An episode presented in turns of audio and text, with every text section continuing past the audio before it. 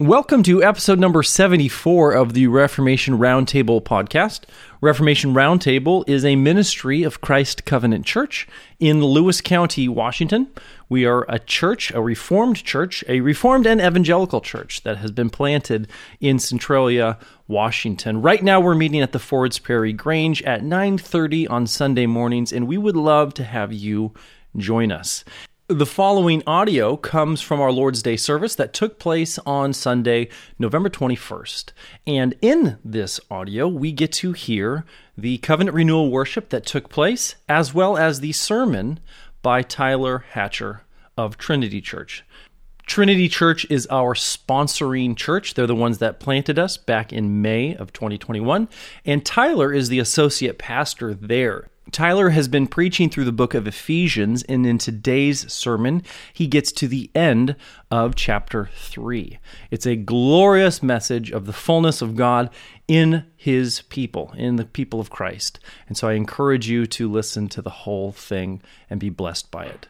We would love to have you join us for Lord's Day worship and any of the other many things that we are doing as a church together. If you'd like to find out what's going on and when it's happening, go to lewiscounty.church. That's lewiscounty.church. Enjoy the sermon. Well, our meditation in preparation for worship this morning comes from Daniel chapter 7, verses 9 through 10. As I looked, thrones were placed, and the Ancient of Days took his seat. His clothing was white as snow, and the hair of his head like pure wool. His throne was fiery flames, its wheels were burning fire.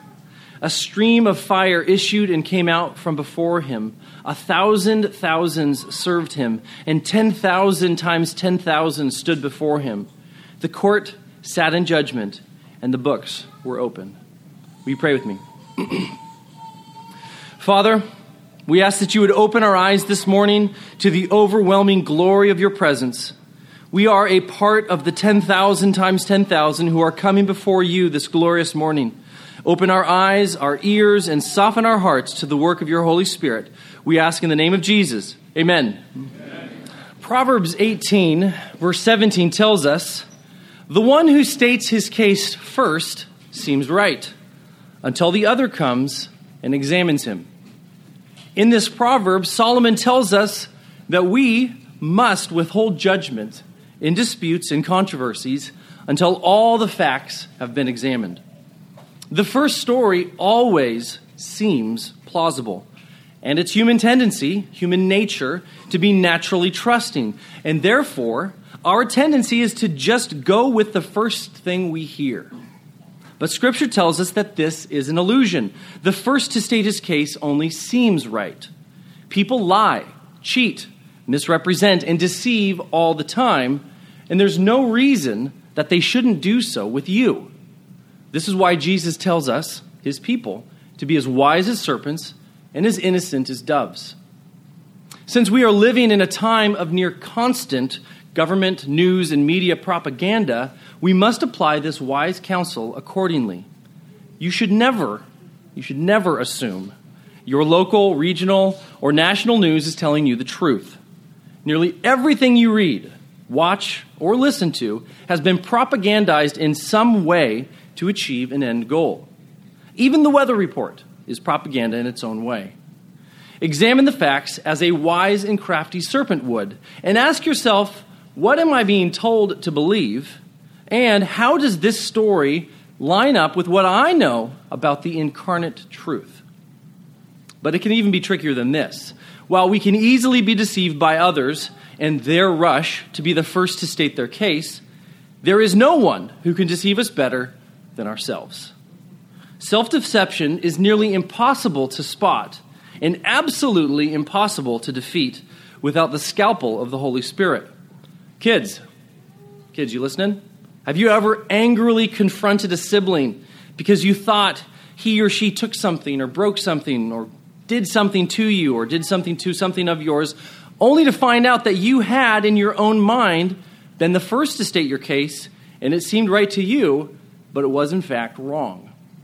Adults, have you ever done anything similar but directed at your spouse, at your children, maybe a coworker? Believed the case you made in your own mind to be right without examining it. Whether through self deception or through willful gullibility, we are all guilty of failing to withhold judgment before all the facts are present. And as a result of this sin, we believe and we perpetuate lies. As Solomon said, if one gives an answer before he hears, it is his folly and shame. So, because we belong to Jesus, this reminds us of our need to confess our sin. So, if you're able, will you please kneel with me? Scripture says, If my people who are called by my name humble themselves and pray and seek my face and turn from their wicked ways, then I will hear from heaven and will forgive their sin and heal their land. People of God, you have humbled yourself in faith. Now hear and believe the good news. Your sins are forgiven through Christ. Good morning. Good morning. It is a pleasure to be with you all this morning. Thanks for having us down once again. Our uh, sermon text this morning is from Ephesians chapter 3. We'll be reading verses 14 through 21. These are the words of God. For this reason, I bow my knees to the Father of our Lord Jesus Christ, from whom the whole family in heaven and earth is named, that he would grant you, according to the riches of his glory, to be strengthened with might through his Spirit in the inner man, that Christ may dwell in your hearts through faith, that you, being rooted and grounded in love, may be able to comprehend with all the saints what is the width and length and depth and height, to know the love of Christ, which passes knowledge, that you may be filled with all the fullness of God.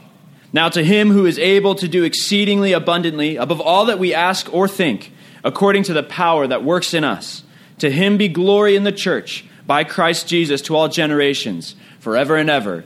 Amen. Amen. Would you pray with me? Heavenly Father, we thank you that we can now come to your word, that we can open it, that we can hear your word preached. With Paul, we bow our knees before you. Would you open our hearts to receive your word? Would you open our ears to hear it? And we ask this in Jesus' name. Amen. Amen. Please be seated.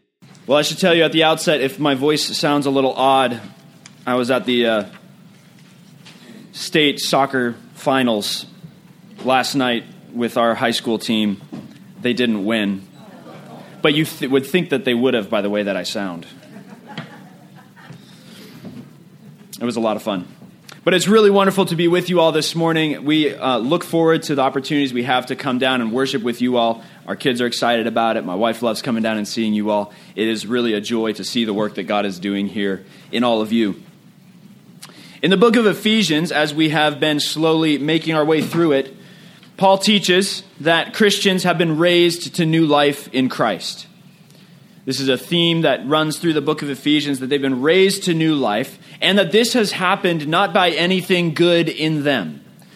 This is not because God looks at us and sees these are the right kinds of people that I want.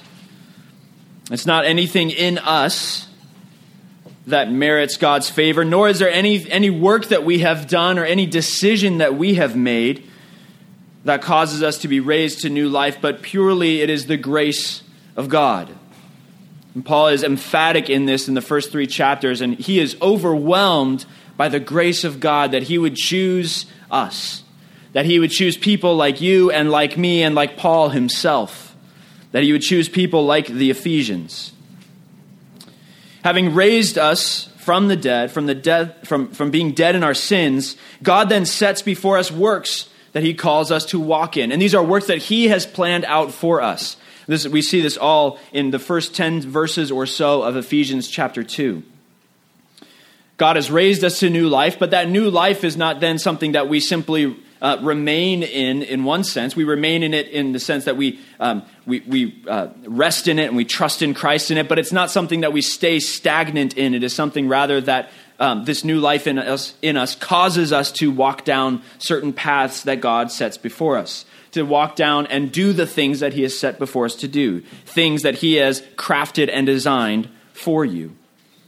And with all of this, the Ephesians need to learn and grow in living like followers of Christ. They've been raised to new life and they need to grow in what that means and, and grow in living out this faith, living out this life that has been given to them and this is all because they have been brought near to the Father through the Son. And that's what Paul emphasizes in the end of chapter 2. And so, this um, growing in living like followers of Christ, growing, growing in learning to do the things that God has called us to do, is going to be the focus of the latter half of this letter to the Ephesians in, in chapters 4 through 6. Paul is going to give many instructions, many things for the people of God to do, commands, exhortations. But before he does this, before he moves into these exhortations, he is once again going to stop and pray for the Ephesians. That's the passage that we just read. And he prays for them that they would be overwhelmed by the grace and love of Christ. And it is fascinating as we stop and, and consider, that, consider this, and this is, is probably the main thing to take away from the sermon this morning.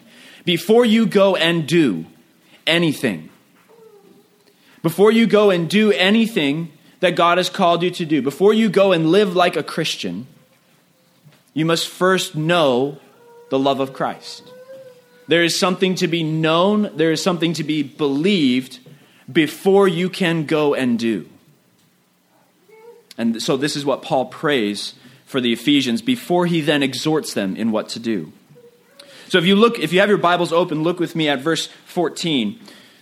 Paul here says, For this reason, and he here is going to uh, continue on doing what he had begun to do in chapter 3, verse 1. So if you look earlier in chapter 3, you see that Paul also there says, For this reason, I, Paul, the prisoner of Christ Jesus for you Gentiles.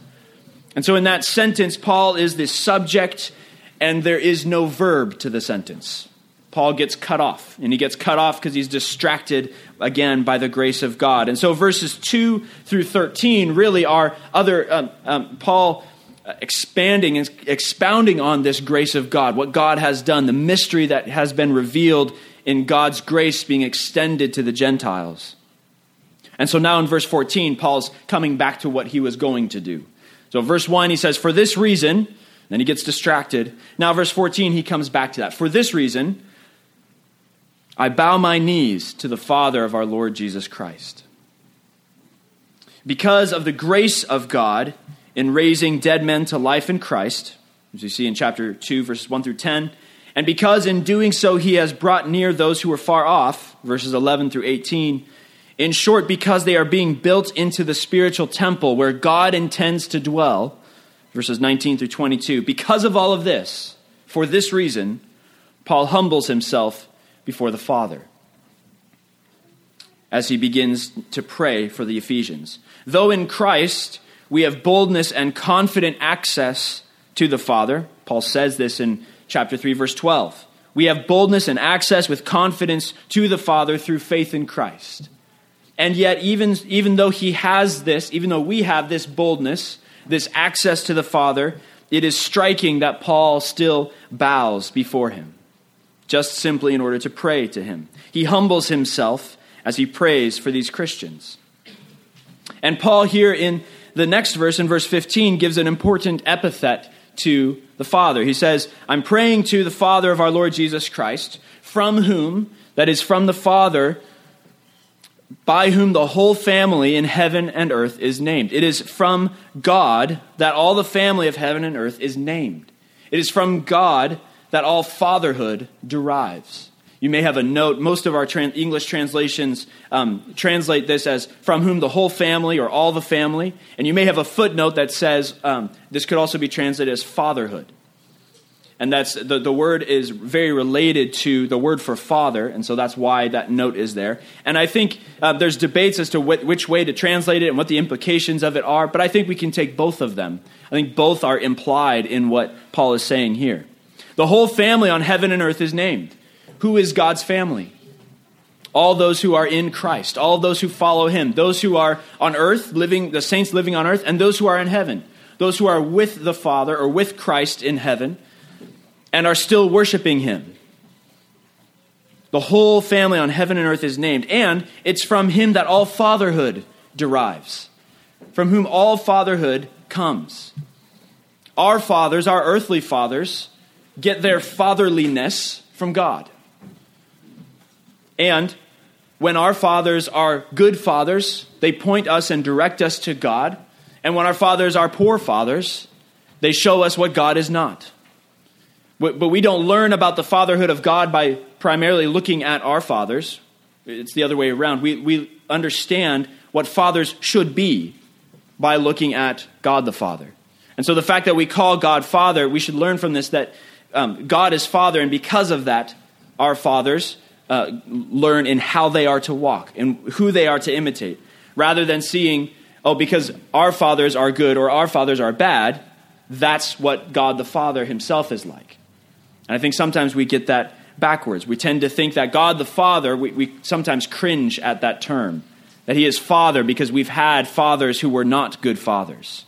But that's not how we are to understand God.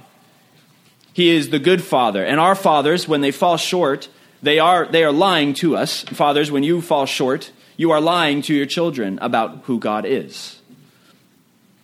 But it's from Him that all fatherhood comes. And this is important in this passage because Paul is going to pray for particular blessings upon these people, upon these Christians. And all of the blessings that he is going to ask the Father to give the Ephesians stem from God's fatherhood. They, they, and then they are extended to the members of his family, those who bear his name. If you've been baptized into Christ, you bear the name of Christ. And you bear the name then of the Father and of his family. And so, all of these blessings, Paul is asking for these blessings to be given to those who are in the family of God, who are under the fatherhood of Jehovah God. And the gifts of strength for, fellowship in, and knowledge of the unfathomable love of Christ are the gifts of the good Father who fills his family with himself. If we sum up this passage, if you sort of scan through verses 14 through 19, this is what this passage is about. Paul is praying that the Ephesians would be strengthened for, that they would have fellowship in, and that they would have knowledge of the depths and the height and the width and the breadth, the unknowable love, the unfathomable love of Christ.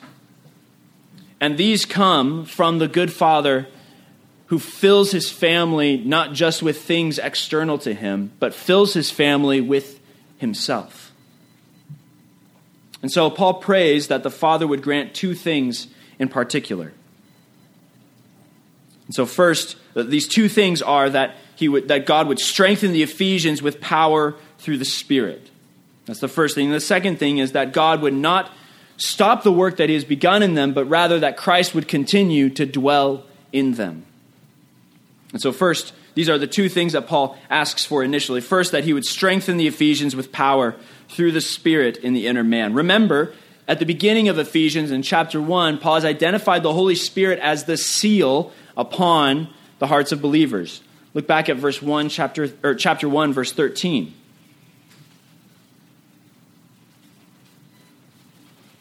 Paul says, In Christ you also trusted after you heard the word of truth, the gospel of your salvation. In Christ also, having believed, you were sealed with the Holy Spirit of promise, who is the guarantee of our inheritance until the redemption of the purchased possession to the praise of his glory. And this Spirit that you have been sealed with as a Christian, that you have been given, is a Spirit that now God, uh, Paul is asking God to strengthen you for a particular purpose. He prays that you would be strengthened with might for power through his Spirit. And what is this? What is Paul asking that you would be strengthened for? Ultimately, I think it has to do again with the reason that Paul is giving this prayer.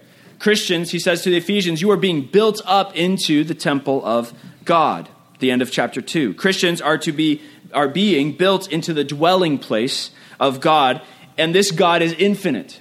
He's eternal. He's most holy.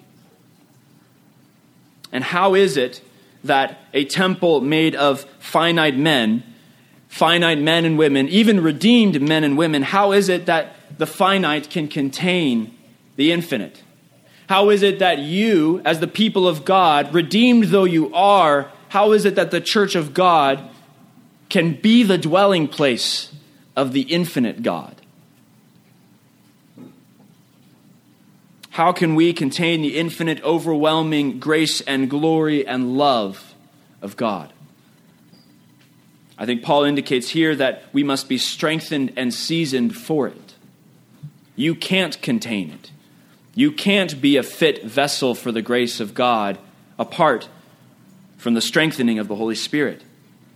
And I think here it's interesting that Paul does not specifically pray for the Ephesians that they would be strengthened in order to be able to endure persecution, or that they would be strengthened in order to fight against temptation. Although we would find lots of places in Scripture where that is true. We do need to be strengthened for these things, but I don't think that's what Paul primarily has in mind here. He needs he wants Christians to be strengthened so that they would be able to handle the love of Christ.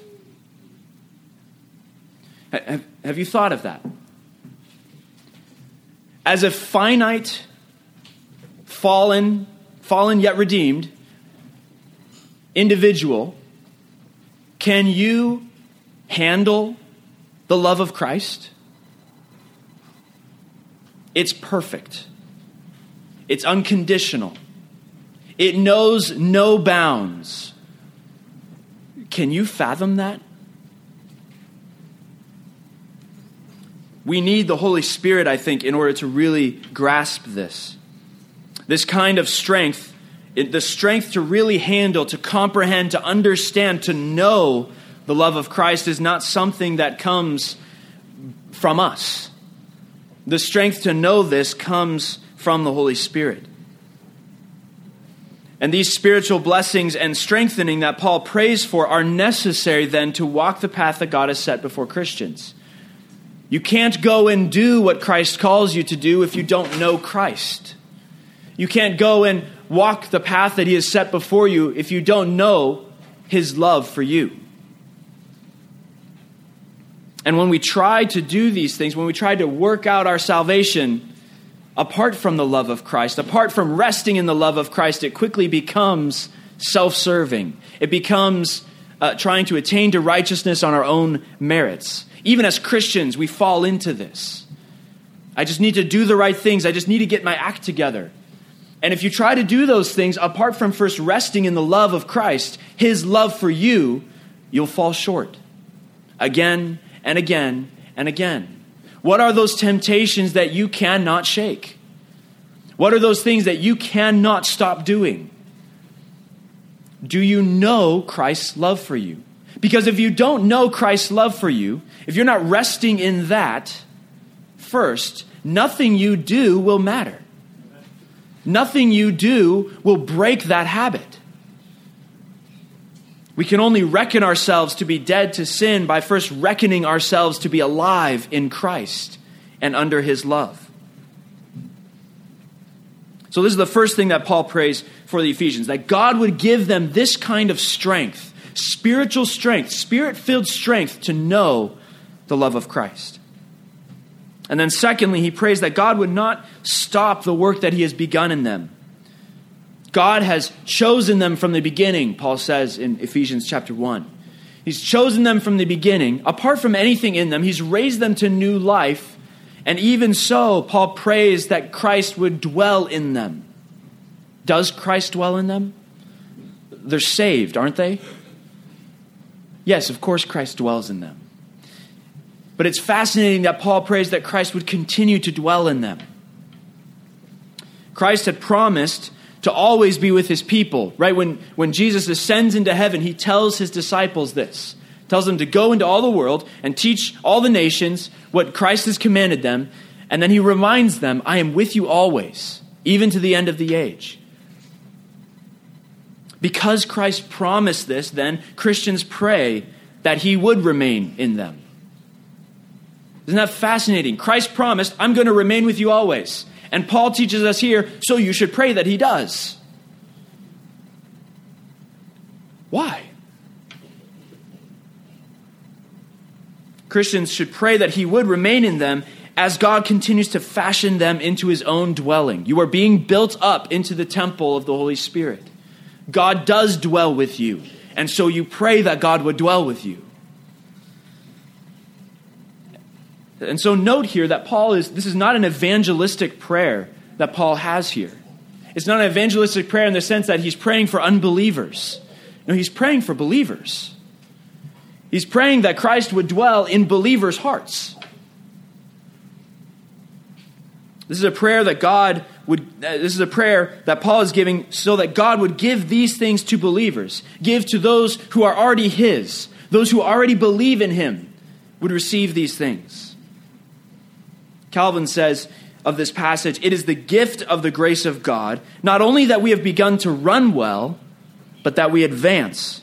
Not only that we have been born again, but that we grow from day to day. Your salvation on the one hand, is a one time thing. You've been justified, you've been raised to new life. But God doesn't stop there. He continues to sanctify you, He continues to grow you by the power of the Holy Spirit. He continues to advance you in the race that He has set before you. Believers need the Father to grant them strength by the Spirit. Believers do. Believers have been given the Holy Spirit. You have the Holy Spirit if you believe in Jesus Christ. Because only, uh, only somebody who has the Spirit can believe in Jesus Christ. That's what Paul says in 1 Corinthians. Only those who have the Spirit can name Jesus Christ as Lord. And so, if you follow Jesus Christ as your Lord, you have the Holy Spirit. And Christians need to continue to have the Holy Spirit. You need to pray that God would strengthen you by the Holy Spirit. Believers need the Father to grant Christ to continue to dwell in their hearts. We pray for those that are not saved. We pray that Christ would dwell in their hearts, that he, God would raise them from the dead. But we also pray for one another, that Christ would dwell in your hearts. Why? We pray this in part because the temptation is to just have Christ in your mind, to just have Christ on your tongue, or just on your shelf, or on your nightstand. But Christ needs to dwell in your heart. Does Christ dwell in your heart? Believers need this renewal daily. Paul says in 2 Corinthians 4, let me read this for you.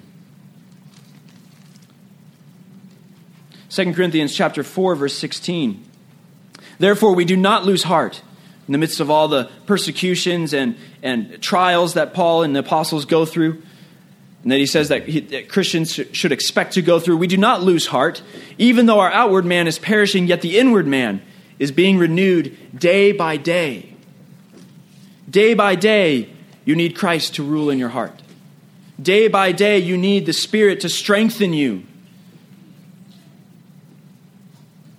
Believers need this renewal daily, and believers are to pray to God to keep his promises. I find it so fascinating that God gives us all of these promises in His Word. And the one that we're talking about right now is Jesus' promise that He would be with His people always. God has given this promise, and God is true to His Word. And yet, one of the ways in which He fulfills His Word, one of the means by which He keeps His promise, is by telling you to pray that He would keep His promise.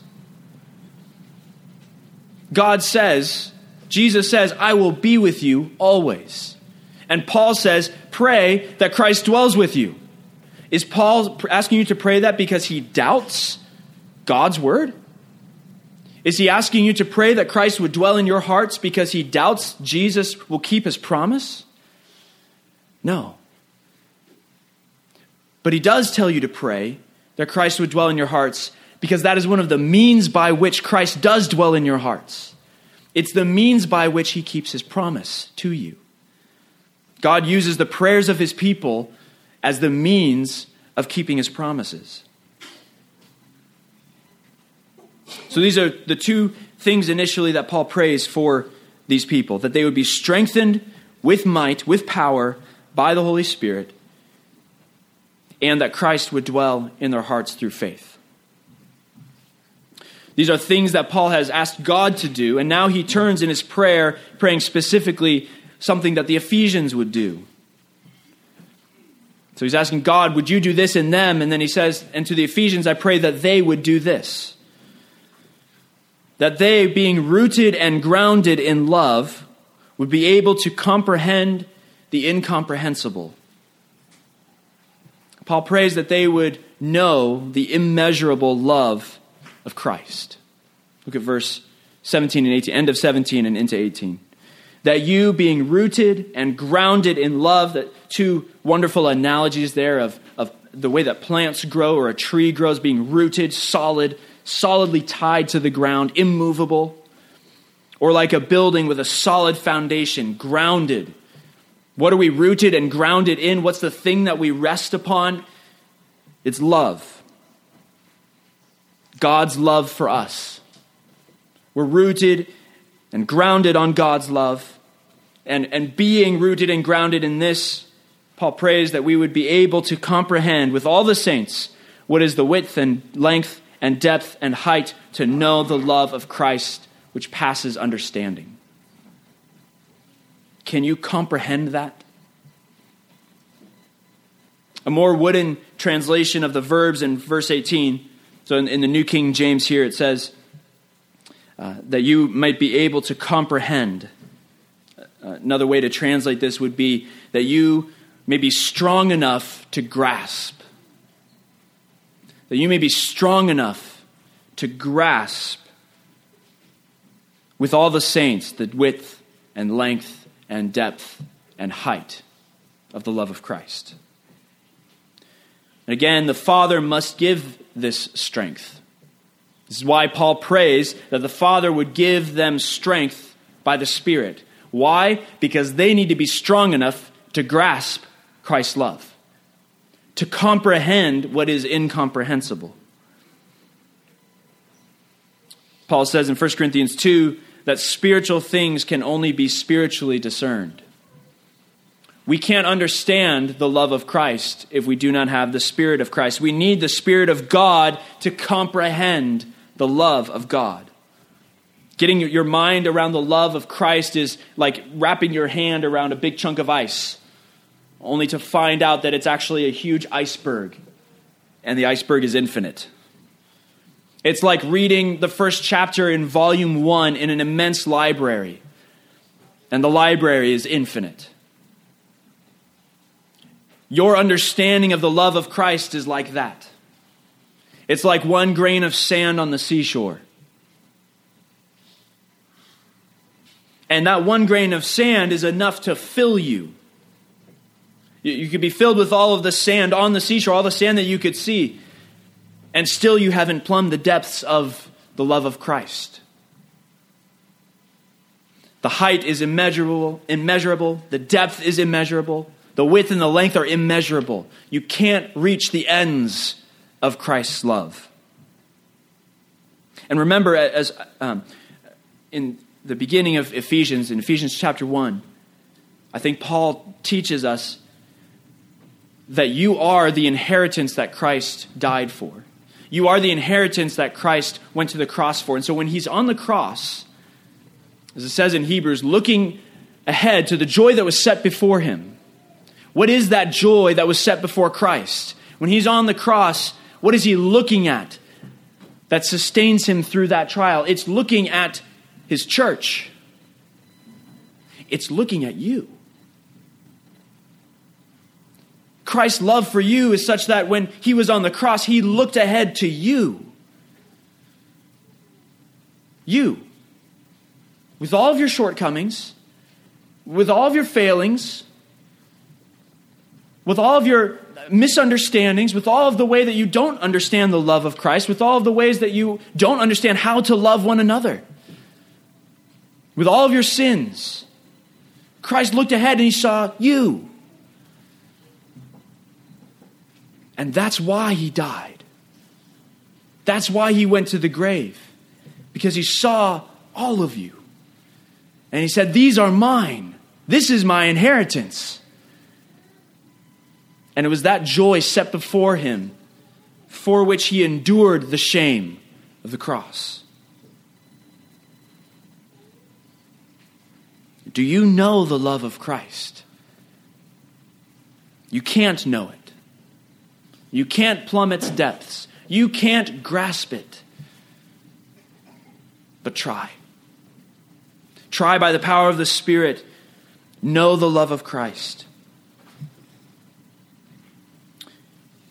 Since we are being built up together all peoples together. This is one of the another emphasis in the book of Ephesians. Jew and Gentile have been brought together. The dividing wall, the separation between Jew and Gentile has been dissolved. And because of that, those who are far off have been brought near. And because of this, all together being built up, our comprehension of the expanse of Christ's love comes also together with all the saints. Your understanding of Christ's love is not just individual, but it's also corporate. Our knowledge of Christ is not just individual, but also corporate. And this is because Christ loves those who are his, not just individually, although certainly that, but also corporately. He loves you individually, each of you in here that believe on the name of Jesus Christ. He loves you, but he also loves this church, this local body. And he also loves the church, the church globally and historically, and to the end of the ages. These are those that Christ loves. And so, this is why the communion of the saints is something that we confess together in the Apostles' Creed and in other creeds. We confess, we, we say together that we believe in the communion of saints. What does that mean? It's a core part of our faith, and frankly, and, and, and uh, basically, what, what it means is we believe that saints, the people of God, are tied together. They have union together, and that union is the bonds of love. Where does that come from? It comes from the love that Christ has for us, it comes from the power of the Holy Spirit that each of you have. And if each of you have it and you love Christ, then you love those that Christ loves. We love Christ because he loved us first.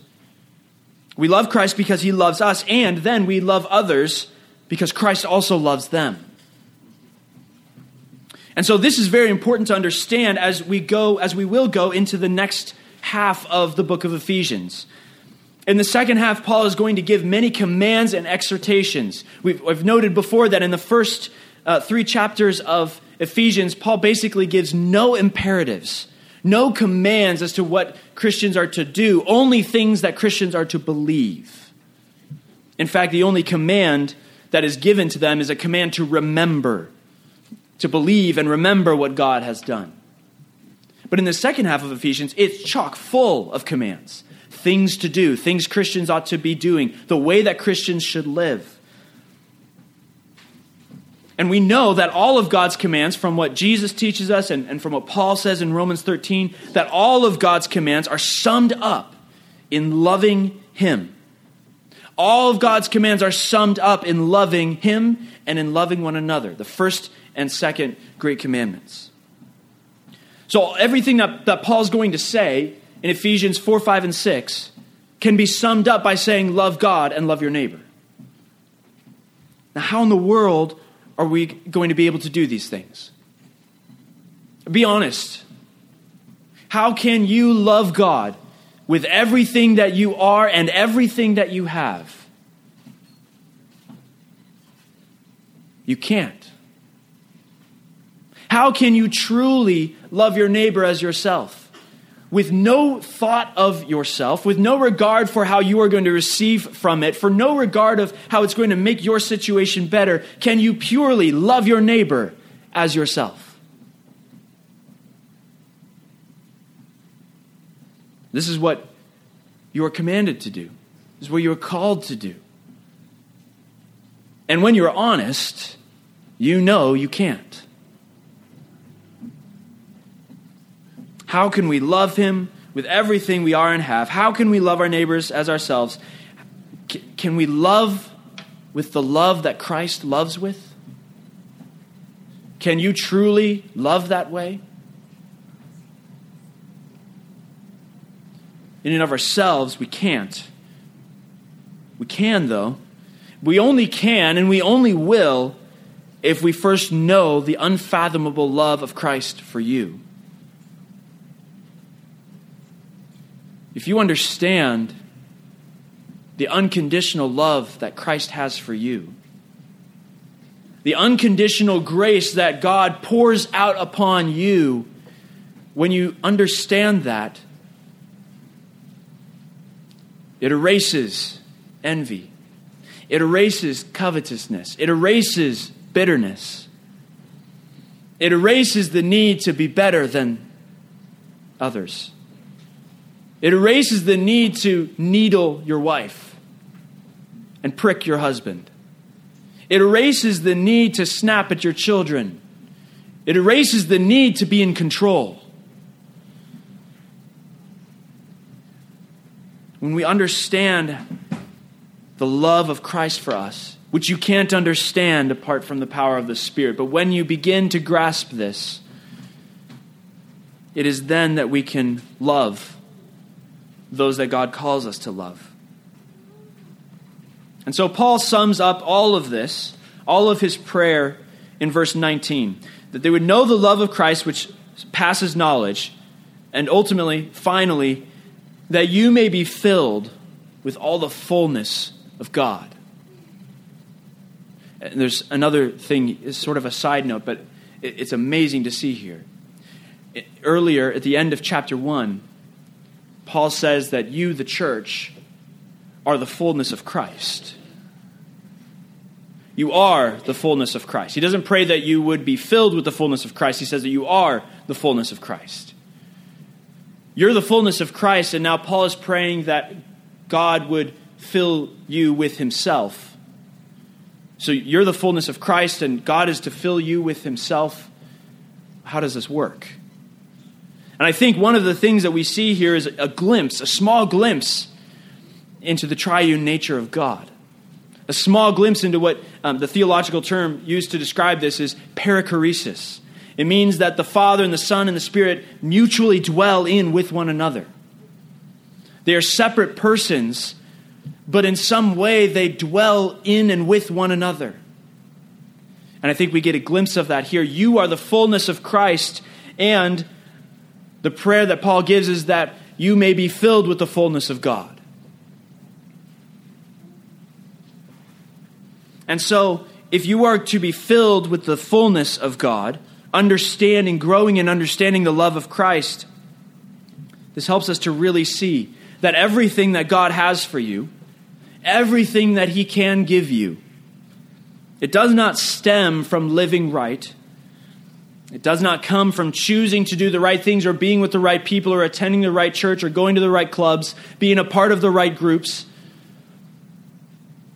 It doesn't depend on doing your Bible reading. It doesn't depend on having flowing prayers. It doesn't depend on being having your home in order. It doesn't depend on the way that you speak to your wife or your husband. It doesn't depend on those relationships it foundationally depends on and comes from knowing and believing the love of Christ. If it's not rooted and grounded in that love, then everything that you do falls short. Everything that you strive for is vanity, it's empty. But if it is rooted and grounded in the love of Christ, then Paul's prayer is that you'll be filled with the fullness of God. Do you want everything that God has for you? Do you want everything He can possibly give to you? The way that comes is from knowing the love of Christ. And of course, it flows out into the way that we live, and it flows out in the things that we do, and it flows out into the way that we treat one another. But those are secondary things that come out of the love of Christ.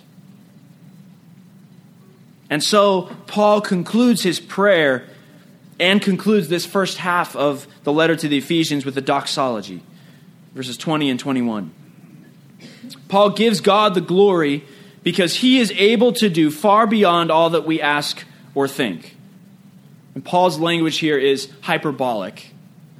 And I think his hyperbole just scratches the surface of the Father's care for his people. Just Look at this with me for a moment. This is something that, um, that you all need to do, and you all need to rest in, and you all need to turn to at different times through your week or through your through seasons of your life when you are overwhelmed with whatever it is and you're, and you're, you're struggling with resting in that love of Christ. You're struggling with being rooted and grounded in that love. You don't feel grounded on it. Turn to this passage. Read through verses 14 through 19, but end with this. verses 20, or verse 20. This is Paul's doxology. Now to him who is able to do whatever we ask. He's giving God the glory for whatever we what to do whatever we ask. Well, not only to what God is able to do, but God is able to do exceedingly above all that we ask. Not only is he able to do exceedingly above all that we ask, exceedingly abundantly above. Can you get more exceedingly abundantly than that? Paul runs out of adverbs. It's exceedingly abundantly above all that we can ask. But he's not done. God is able to do exceedingly abundantly above all that you can ask or think. Just try it. Try to out ask the grace of God. Try to out ask the love of Christ. I dare you. You can't plumb those depths. You can't reach those heights. You can't see that far. That is the grace of God, the love of Christ for you. And it is only because of this that we can then walk in the things that God calls us to walk in. There are lots of practical applications throughout the book of Ephesians. There are lots of really practical things to do. But this is the most practical. And it's not a command for something that you need to go and do, it's simply something to believe. Paul attributes all of the glory to God. His glory is manifested in the church because he raises dead souls to everlasting life. He brings near those who are far off, and he bestows on them every spiritual blessing. And while we are, as the church, receive this, these blessings, and we benefit from these blessings, all of the glory redounds back to the Father. If the Father chose you from the beginning, and Paul says that he did, then you can trust him to fill you with everything that you need to walk in his ways. That is, he will fill you with himself. He does not do this because you have earned it or because you follow him well. He does not he does this simply because he has chosen you and because he is well pleased with his children. You can only walk in God's ways if you are rooted and grounded in his love if he fills you with his Spirit so that you know the love of Christ. And all glory to God. In the name of the Father, the Son, and the Holy Spirit, amen. Come now to our time of communion. At the Lord's table, one of the things that we are celebrating and participating in is the communion of the saints. And we often call this time, this rite, communion. And the word simply means union with we here are celebrating and participating in, remembering and renewing our union with Christ. And the reason we are united with Christ is because of his love for us. And Paul tells us in Romans that nothing can separate us from that love. But we also celebrate and participate in our union with fellow believers. And this is part of why the rite of communion is not something that should be done off by yourself or in your own individual homes. It should be done in the gathering of the saints in worship. 1 Corinthians 10:17 says that we, though many, are one bread and one body, for we all partake of that one bread. We participate in the body of Christ and in the Lord's Supper, and doing so together is part of what God uses to knit us together. We all partake of Christ, and so we are one loaf and one body. This then changes our relationships and our views of one another. Fundamentally, Christians love one another, but we don't love one another in order to become one body. we love one another because we are one in the love of Christ. And so to all who have been baptized into Christ. So the charge to you this week is similar to charges I've given you as we've been going through Ephesians in other weeks. Believe what God has done for you. Turn to Christ, trust in His love, and start with that before you try and go and do anything that God sets before you to do. Hear the benediction from your Lord. Now, to him who is able to keep you from stumbling and to present you blameless before the presence of his glory with great joy, to the only God, our Savior, through Jesus Christ our Lord, be glory, majesty, dominion, and authority before all time, and now and forever. Amen.